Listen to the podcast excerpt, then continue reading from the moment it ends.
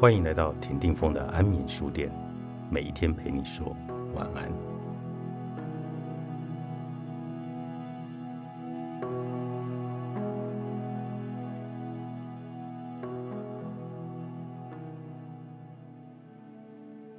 前挡玻璃往前看，世界无尽头。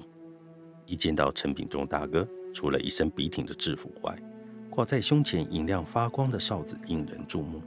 他说：“我随身都带着哨子，车子上也放着指挥棒，路上随时遇到状况或车祸，就可以紧急警示或者指挥交通。在路上，他不仅是开车，更像是个随时待命的超人。只是超人必须躲进电话亭里换装，而他则是在那一平的车内随时整装待发。”二零一二年的那晚约十点多，丙中大哥正要从台北往桃园去接预约的客人，在五股交流道上高速公路后就遇到塞车，几乎动弹不得。他心想：不对呀，这时段不可能会塞车的。缓慢的一点一点前进，过了泰山收费站后，他发现是一起重大车祸，一辆三重客运撞上另一辆停在路肩的国光客运。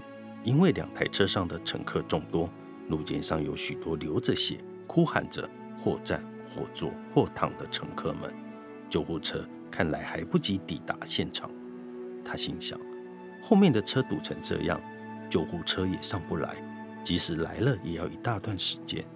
他当机立断，决定先帮忙处理车祸，交代在桃园的同事去帮他接客人，自己也赶紧联络客人，亲自说明。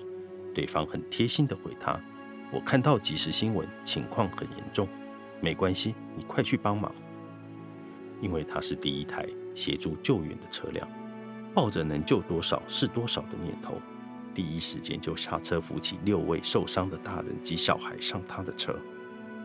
起来的我才敢载，起不来的，他动到引发体内出血之类的就不好了。其中一名伤患腿部疑似断裂，而有不少出血。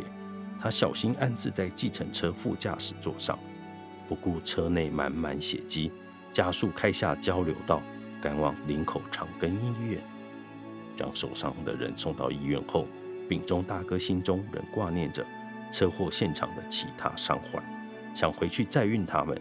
为了争取时间，于是他把心一横，反正现场离交流道没有很远，他干脆从林口交流道南下出口。逆向开上高速公路，一路闪着双黄灯，并长鸣喇叭，行走路径约两三公里，赶回到现场。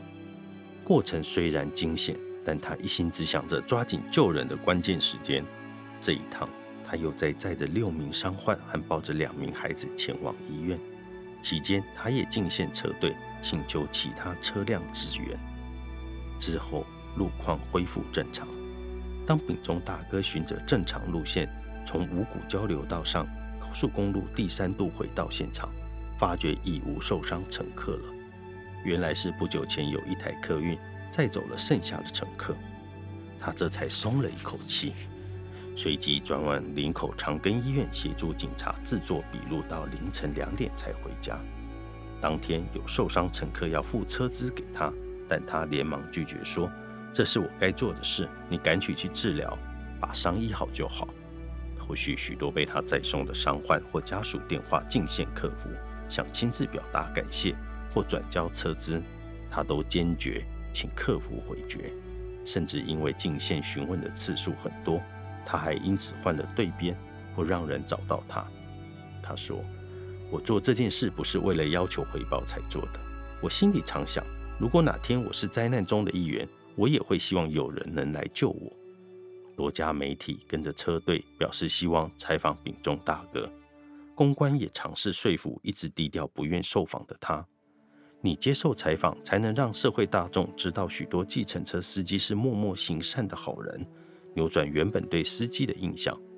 他心想，受访能让计程车司机形象加分，那很值得，于是同意。这个行业也是个大染缸。各式各样的人都有，我就很不喜欢那些破坏司机形象的人。这起救援事件之后，他将计程车送去清洁，让车子尽快回到服务乘客的最佳状态。我跟他聊起血迹不好清洗的问题时，他说：“当下我没想到这个问题。车脏了可以洗，生命没了就没了。我只是做我身为司机该做的事情。一句话道尽了深埋在骨子里的强烈使命感。我现在回想起来，觉得当下怎么敢逆向上国道？丙中大哥的爸爸看了新闻后，也跟他说：“你是疯子哦。”不过儿子，你好样的。其实他这一生的使命感源自于爸爸。他的爸爸早年是职业军人，从小教育他，遇到有人需要帮忙时，就应该伸出援手。爸爸退伍后成为计程车司机，并且是计程车无线电台的台长。丙中大哥从有印象开始，就常跟着爸爸进出车行，认识这群他口中很土性、很可爱的叔叔伯伯们。农历过年时，爸爸都会带着他到台里，跟独居的司机叔伯们一起围炉。他也曾看过爸爸借钱给叔伯们，为的就是让他们可以看个医生。或单纯只是希望跟大家能过个好年。遇到有司机住院了，爸爸还会带他一起去探望，尤其是只身一人、无人照顾的司机。继承人生二十段用爱跳表的旅程，李琼淑、詹云倩著，商周出版。